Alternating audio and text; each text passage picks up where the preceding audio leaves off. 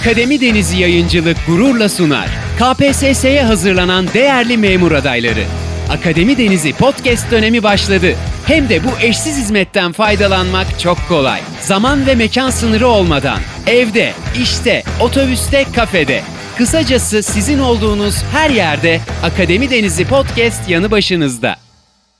Akademi Denizi Yayıncılık'tan merhaba arkadaşlar. Ben tarih öğretmeni Melike Sezgin. Yeni bir dersimizde tekrar sizlerle birlikteyiz. Bu ders konumuz arkadaşlar Kurtuluş Savaşı'nda cepheler. Biz Kurtuluş Savaşı'nda cepheleri dört kısma ayırmaktayız. Bunlar iç cephe, doğu cephesi, güney cephesi ve batı cephesi. İç cephe dediğimizde burada karşımıza ayaklanmalara karşı verdiğimiz mücadele çıkıyor. Daha önceki derslerde T B M M'ye karşı çıkan isyanlardan bahsetmiştik. Bunları hatta dört grupta ele almıştık hatırlayacak olursanız. Doğrudan doğruya İstanbul hükümetinin yönlendirdiği isyanlar vardı. Ahmet Anzavur ayaklanması, Kuva-yi İnzibatiye gibi. İtilaf devletlerin kışkırtmasıyla çıkan isyanlar vardı. Anadolu'nun pek çok yerinde çıkan isyanlar. Konya, Afyon, Bolu ayaklanmaları gibi. Ayrıca azınlıkların çıkardığı isyanlar ve Kuva-yi Milliyecilerin çıkardığı isyanlar vardı. Hatta T B M M bu ayaklanmalar karşısında bir takım önlemler almıştı. Hıyanet Vataniye Kanunu çıkarmış, İstiklal Mahkemelerini kurmuş, karşı fetva yayınlatmış ve İstanbul hükümetiyle bütün ilişkiler kesilmişti. Önceki derslerde bunlardan bahsetmiştik arkadaşlar. Yani bu iç cephe derken bizim kendi içimize verdiğimiz mücadeledir. Peki burada bu ayaklanmaları ilk etapta bastırmaya çalışan ne oldu dediğimizde Kuva-yi Milliye. Hatta Kuva-yi Milliye'nin milli mücadele yararlarından birisi budur. Pek çok ayaklanmayı bastırmada önemli yararlar sağladı. Ama ne var ki daha sonra Kuva-yi Milliye kendisi ayaklandı. Çerkez Ethem, Demirci Mehmet Efe gibi Kuva-yi Milliyeciler düzenli orduya katılmak istemediler ve onlar da ayaklandılar. Ve daha sonra ayaklanmaları bastırma görevi artık düzenli orduya kaldı ve Kuva-yi Milliyecilerin isyanlarını düzenli ordumuz başarıyla bastırdı. Peki gelelim Doğu cephesi dediğimizde burada Gürcüler ve Ermenilerle mücadele vardır. Ama Gürcülerle silahlı mücadele olmadı. Burada sadece Ermenilerle savaştık. Peki Doğu'da Ermeni saldırılarına karşı koyan kim oldu dediğimizde düzenli ordu. Erzurum'da on beşinci Kolordu Kazım Karabekir'in düzenli ordusuydu. Ama bu düzenli ordunun bir önemi vardır arkadaşlar. O da T B M M tarafından kurulan düzenli ordu değil. Osmanlı Devleti'nden kalan düzenli orduydu. Mondros ateşkesine göre ordular dağıtılacak, askerler terhis edileceklerdi. Ama Erzurum'da on beşinci Kolordu komutanı olan Kazım Karabekir Mondros'u dinlemedi. Askerlerini dağıtmadı ve Mustafa Kemal'e bağlılığını bildirdi. Emrinizdeyim paşam dedi ve burada Ermenilere karşı savaş veren Kazım Karabekir'in Osmanlı Devleti'nden kalan düzenli ordusu oldu. Ve burada Kazım Karabekir çok büyük başarılar kazanacak ve en sonda Ermeniler işgal bölgelerini boşaltmak zorunda kalacaklar. Peki gelelim Güney cephesi dediğimizde Güney'de kimlerle mücadele var dersek. Burada Fransızlar ve onların bize karşı kullandıkları Ermenilerle mücadele ettik. Peki Güney'de Fransız ve Ermeni saldırılarına karşı koyan kim oldu dediğimizde o bölgelerin yerli halkı tarafından meydana getirilen silahlı direniş güçleri yani Kuva-yi Milliye oldu ve Kuva-yi Milliye Güney'de Fransız ve Ermeniler karşısında çok büyük başarılar gösterdi ve nitekim en sonunda Fransızlar da işgal ettikleri yerleri boşaltmak ve geri çekilmek zorunda kaldılar. Peki Batı cephesi dediğimizde arkadaşlar Batı'da kimlerle mücadele var? İzmir ve çevresine Yunanlar işgal etmişlerdi. O zaman bu Burada Yunanlarla savaşacağız ve Yunanlara ilk etapta karşı koyan önce Kuva-yi Milliye'ydi. Hatta Kuva-yi Milliye ilk defa İzmir'in işgali sırasında Batı Anadolu'da Yunanlara karşı ortaya çıkan bir harekettir. Ve Kuva-yi Milliye bir takım başarılar kazandı. Ama zaman zaman düşmanı yenmeyi, yıpratmayı başarsa da Yunan ordusunun ilerleyişini durduramadı. Yani bir süre sonra yetersiz kalacak Kuva-yi Milliye ve düşmanı durduramayınca artık T B M M onun yerine düzenli bir ordu kurmak zorunda kaldı. Ve sonra Yunanlarla mücadeleyi düzenli ordumuz devraldı. Ve asıl savaşlar bundan sonra başladı. İşte Yunanlarla birinci İnönü, ikinci İnönü, Kütahya-Eskişehir savaşları, Sakarya Meydan Muharebesi büyük taarruzu yapacağız. Ve burada da Yunanları büyük bir bozguna uğratmayı başardık. Evet arkadaşlar Kurtuluş Savaşı'nda cephelerle ilgili genel bilgi verdikten sonra artık konumuza geçelim. Ama Doğu cephesi demeden önce işgallere karşı ilk direnişler ve Kuva-yi Milliye hakkında biraz bilgi vermek istiyorum sizlere. İşgallere karşı ilk direnişler dört yolda on dokuz Aralık bin dokuz yüz on sekiz'de ortaya çıktı. Ama Kuva-yi Milliye adıyla bilinen ilk örgütlü direniş Yunan İleri Hareketi'ne karşı direnişler ve silahlanmalar şeklinde bin dokuz yüz on dokuz Mayıs ayında Batı Anadolu'da başladı. Ve kısa sürede Denizli, Alaşehir, Soma, Balıkesir, Ayvalık, Ödemiş, Bandırma bölgelerine yayıldı. Türk Kurtuluş Savaşı'nda Kuva-yi Milliye kavramının iki yönden ele almak gerekir arkadaşlar. Bunlardan birisi Müdafaa-i Hukuk cemiyetlerini ortaya çıkaran örgüt düşüncesidir. Çeşitli gelişmelerle Türkiye Büyük Millet Meclisi ile özdeşleşmiştir. İkincisi de İstanbul hükümetinin düşman işgallerine sessiz kalması üzerine başlayan bir halk hareketidir. Kuva-yi Milliye'nin amacı ulusal birlik ve beraberliği sağlamaktan çok silahlı mücadeleyle bölgelerini savunmaktır.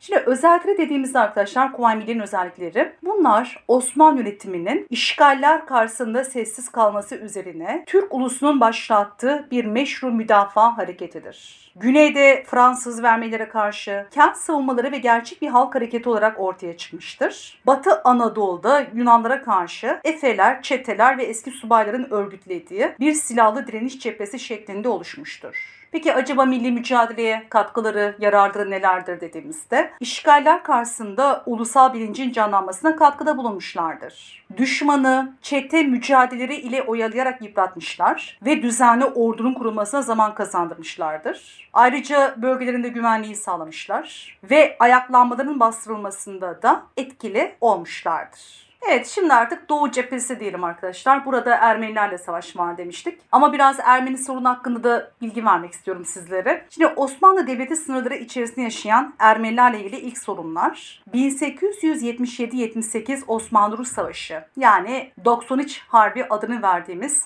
savaş sırasında ortaya çıktı. Ermeni sorunu uluslararası gündeme ilk kez Berlin Anlaşması ile oturdu ve Ermeni isyanları başladı. Birinci Dünya Savaşı başlarından itibaren Ermeni isyanları artarak devam etti. Ve bunun üzerine hükümet bir tedbir almak zorunda kaldı ve tehcir yani göç yasasını çıkardı. Birinci Dünya Savaşı sırasında Erivan ve Gümrü bölgesindeki Ermeniler Türklerin yaşamakta olduğu bunalımdan yararlanarak Kars ve çevresine işgal ettiler. Asıl amaçları Doğu Anadolu topraklarının büyük bir bölümünü topraklarına katmaktı. Ve bölgede yaşayan Türklere göçe zorlamak amacıyla baskı yapmaya başladılar. Bu arada bölgede araştırmalar yapan Amerikalı General Harbert yayınladığı raporunda Ermenilerin bölgenin hiçbir yerinde çoğunlukta olmadıklarını belirtmiştir. Ama buna rağmen Ermeni saldırıları durmayınca T B M M bu düşmanca davranışlara son vermek için Kazım Karabekir Paşa'yı Doğu Cephesi Komutanlığı'na atadı. Ve Ermeni savaş ilan etti. Ve şimdi bu yapılan savaşlar esnasında Kazım Karabekir Ermeniler karşısında çok büyük başarılar gösterdi. Ermeniler Erivan Gümrü civarından gelip Kars ve çevresine işgal etmişlerdi. Ama Kazım Karabekir onları Gümrü'ye kadar kovaladı. Ve en sonunda Ermeniler başarılı olamayacaklarını anladılar ve T B M M'den barış istemek zorunda kaldılar. Ve şimdi Ermenilerle çok önemli bir anlaşma yapacağız arkadaşlar. O da üç Aralık bin dokuz yüz yirmi'de Gümrü Anlaşması imzalandı. Peki Gümrü Anlaşması'nın önemi nedir dediğimizde bunu mutlaka bilelim. Türkiye Büyük Millet Meclisi'nin ilk siyasi ve askeri başarısıdır. Ermeniler işgal ettikleri yerleri Kars ve çevresini T B M'ye geri verdiler. Peki işgal ettikleri yerleri bize geri vermekle neyi kabul edecekler? Sevr'in geçersizliğini. Çünkü Sevr Antlaşması'nda nasıl bir madde vardı hatırlayalım. Doğu Anadolu'da bir Ermeni devleti kurulacak maddesi vardı. Ama şimdi Ermeniler Gümrü'yü imzalayıp topraklarımızdan çekilmekle Sevr'deki haklarından vazgeçmiş oldular. Ve böylece Sevr Antlaşması'yla tasarlanan büyük Ermenistan devleti düşüncesi artık tamamen sona erdi. Ve Ermeniler T B M M hükümetini tanıdılar tabii ki bu anlaşmayla. Halkın T B M M ve düzenli orduya olan güveni ve inancı arttı. Arkadaşlar bu Gümrü Anlaşması'nın sağladığı yararlardan biri de Gürcistan'la olan anlaşmazlığın çözülmesine ortam hazırlamasıdır. Gürcüler de Ermeniler gibi Birinci Dünya Savaşı'nın bunalımlarından yararlanarak Ardahan, Artvin, Batum'u işgal etmişlerdi. Ermenilerle siyasi ilişkilerini düzenleyen T B M M hükümeti hükümeti Gürcistan hükümetine bir nota vererek işgal ettiği toprakların geri verilmesini istedi. Ve şimdi Ermenilerin uğradığı bu büyük bozgun karşısında savaşı göze alamayan Gürcü hükümeti yapılan görüşmelerden sonra Ardahan, Artvin ve Batum'u Türklere geri verdi. Ve böylece arkadaşlar Ermenilerden sonra Gürcülerin de çekilmesiyle beraber Doğu cephesi kapandı. Doğu'da Ermeni ve Gürcülere karşı kazanılan bu askeri ve diplomatik başarılar Kurtuluş Savaşı'nın ilk başarılarıdır. Ve bu başarılarla Doğu sınırımız güvence altına alındı. Peki o zaman Doğu cephesinin sonuçları diyelim arkadaşlar. Buradaki savaş bittiğine göre ne diyoruz? Doğu sınırlarımızın güvenliği sağlandı. Ve bu cephedeki askerlerin büyük bölümü Batı cephesine kaydırıldı. Bizim Kurtuluş Savaşı'mızın kaderini belirleyen cephe Batı cephesidir. Ağırlığını Batı cephesi oluşturuyor. Ve bu esnada Batı'da Yunanlarla savaşlar bütün hızıyla devam ediyordu. Ve bu nedenle de askerlerin büyük kısmı Batı cephesine aktarılmıştır. Bu da Batı'daki asker ihtiyacının karşılanması açısından önemli bir yere sahip olmuştur. Ve ayrıca Misak-ı Milli'nin doğu sınırları büyük ölçüde belirlendi. Dikkat edin, daha doğu sınırımız tam olarak çizilmedi. Sadece büyük oranda belirlendi diyorum. Doğu cephesi Ermeni ve Gürcülerle yapılan bu mücadelelerin yanı sıra Batı cephesinde elde edilen askeri başarıların sonucunda imzalanan Moskova ve Kars antlaşmalarıyla kapanmış ve doğu sınırları kesinlik kazanmıştır. İleride doğu sınırımız Kars antlaşmasıyla kesin olarak çizilecektir. Güney cephesi dediğimizde arkadaşlar, güneyde Fransızlar ve Ermenilerle mücadele var demiştik. Mondros Ateşkesi'nin yedinci maddesini bahane ederek bin dokuz yüz on dokuz yılı Ocak ayından itibaren Antep, Urfa ve Maraş'ı İngiltere işgal etti. Haksız işgaller bölgede yaşayan Türk halkı tarafından protesto edildi. İngiltere işgal ettiği bu toprakları daha sonra on beş Eylül bin dokuz yüz on dokuz'da yaptığı anlaşma gereği Fransa'ya bıraktı. Ve daha sonra buraları Fransızlar tarafından işgal edilecek. Bu bölgeleri sömürgesi haline getirmek isteyen Fransa, Türklerin kendilerine boyun eğmeyeceklerini bildiği için Ermeni azınlığına dayanarak Türk direncini kırmaya çalıştı. Ermenilerden intikam tugayları kurarak Türklere eziyet etmelerine, katliamlarına göz yumdu. Bu zulüm ve baskıya karşı bölgede kurulan Kuva-yi Milliye birlikleriyle bütünleşen bölge halkı kendi olanaklarıyla Fransız ve Ermenilere karşı kendilerini kahramanca savundular. Üst üste kazanılan başarılar sonunda on iki Şubat bin dokuz yüz yirmi'de Maraş, on Nisan bin dokuz yüz yirmi'de de Urfa kurtuldu. Ve bölgedeki sömürge arzuları sona eren Fransa, Batı cephesinde kazanılan Sakarya Meydan Muharebesi'ni izleyen günlerde imzaladığı yirmi Ekim bin dokuz yüz yirmi bir Ankara Antlaşması ile Türklerle olan savaşını sona erdirdi. Evet, şimdi arkadaşlar gelelim artık en önemli cephemiz Batı cephesi diyelim. Burada Yunanlarla savaş var demiştik. İzmir'in işgali ile Batı Anadolu'da başlayan Yunan İleri Harekatı Kuva-yi Milliye birliklerinin gösterdiği direniş üzerine zaman zaman durakladı. Fakat Ankara'ya kadar olan toprakları ele geçirmek ve Türk halkına Sevr Antlaşması'nı zorla kabul ettirmek amaçlarıyla ilerleyen Yunan orduları karşısında bölgesel direnmeler yeterli olamadı. Ve bu yüzden bir buçuk yıla ulaşan bir zaman içinde düşman Bursa, Uşak bölgelerini içine alan sınıra kadar ilerledi. Kurtuluş Savaşı'nda asıl mücadelenin geçtiği bu cephede mücadele askeri strateji açısından üç döneme ayrılmıştır. Bunlar bir oyalama dönemi, Kuva-yi Milliye direnişinin olduğu dönemdir. iki Stratejik savunma ve yıpratma dönemi. birinci İnönü Savaşı'ndan Sakarya Meydan Savaşı'na kadar geçen dönemdir. üç Karşı taarruz dönemi. Bu da büyük taarruz ve sonrasındaki dönemdir. Peki acaba gelelim. Şimdi batıdaki savaşlara geçmeden arkadaşlar düzenli ordunun kurulma nedenleri diyelim. Neden T B M M düzenli bir ordu kurma ihtiyacı hissetti? Bunun nedenlerine baktığımızda savaşın milis kuvvetler ile kazanılamayacağının anlaşılması. Bazı Kuva-yi Milliye şeflerinin T B M M'nin otoritesini tanımamaya başlaması ve halktan zorla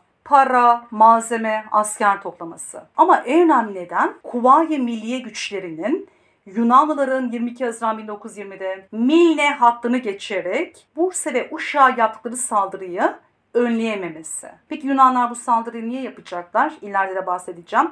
Sevr Antlaşması'nı zorla kabul ettirmek, milli direnişi yok etmek ve Büyük Yunanistan idealini, Mekalo İda'yı gerçekleştirmek amaçlarıyla yapmışlardır. Ayrıca düzenli ordunun kurulmasındaki arkadaşlar bir diğer etken Gediz taarruzu olacaktır. Kuvayi Milliye Komutanı Ali Fuat Cebesoy'un mücadelenin askeri stratejisine aykırı davranarak düzenli orduya gerek olmadığını ve Kuva-yi Milliye birliklerinin yeterli olacağını göstermek amacıyla Yunanlar üzerine düzenlediği Gediz'te aruzunda başarısız sonuç alınması. Hatta bu olay Kuva-yi Milliye şefleri arasındaki iktidar çekişmesini iyice açığa çıkarmış ve Kuva-yi Milliye'nin T B M M otoritesi dışında hareket ettiğini göstermiştir. Ve şimdi Gediz taarruzunda Yunanlar karşısında Kuva-yi Milliye'nin uğradığı bozgun üzerine T B M M daha önce aldığı düzenli ordu kurma kararını uygulamaya koydu. Ali Fuat Paşa bu cepheden alınarak yerine İsmet Paşa getirildi. Ve artık böylece Kuva-yi Milliye birlikleri düzenli ordu haline getirilmeye başlandı. Ama bu oluşum sırasında T B M M iki önemli sorunla karşılaştı. Bunlardan birincisi T B M M'nin otoritesini tanımayan ve düzenli ordu birliklerine katılmak istemeyen Çerkez Ethem ve Demirci Mehmet Efe'nin ayaklanması. Ama ne var ki arkadaşlar, T B M M'nin emriyle beraber Çerkez Ethem'i İsmet Paşa, Demirci Mehmet Efe'yi ise Refet Paşa kuvvetleri etkisiz hale getirmiştir. Bu sorunu halletmiştir. Ama daha sonra ikinci bir sorun çıkacak, o da firariler, yani asker kaçakları sorunu vardı. Ve T B M M bu sorunu da on bir Eylül bin dokuz yüz yirmide çıkardığı firariler hakkında kanun ve bu kanuna dayanarak oluşturduğu istiklal mahkemeleri ile çözmüştür. Arkadaşlar burada özellikle dikkat edin. İstiklal mahkemeleri çok önemliydi. Daha önce de bahsetmiştik. Hatta üyeleri milletvekillerinden meydana geliyor demiştik. T B M M içerisinden seçilmişler. Ve T B M M istiklal mahkemeleri aracılığıyla aynı zamanda yargı gücünü de kullanmaktaydı. Milli mücadelenin kazanılmasında iç güvenliğin sağlanması, T B M M otoritesinin kurulması ve asker kaçakların önlenmesinde büyük hizmetleri görülen istiklal mahkemeleri, ulusal inanç ve ihtiyaçtan doğan inkılap ve ihtilal mahkemeleriydiler. Mahkeme üyeleri üyelerin meclisten seçilmesi ve mahkeme bölgelerinin meclis tarafından saptanması T B M M'nin yargı yetkisinde kullandığının en açık kanıtı olmuştur. Bu mahkemeler Kurtuluş Savaşı döneminde aralıklarla, Cumhuriyet döneminde ise milli ve laik temellere dayalı rejimin tehlikeye düştüğü anlarda görev yapmıştır. Arkadaşlar dersimiz sona erdi. Bir dahaki derse görüşmek üzere. Hepinize kolaylıklar diliyorum. Bugün çıkmış olduğun memurluk sürecinde yeni şeyler öğrenerek hedefine biraz daha yaklaştın. Akademi Denizi Yayıncılık olarak her zaman yanındayız. Yeni bir derste görüşmek üzere.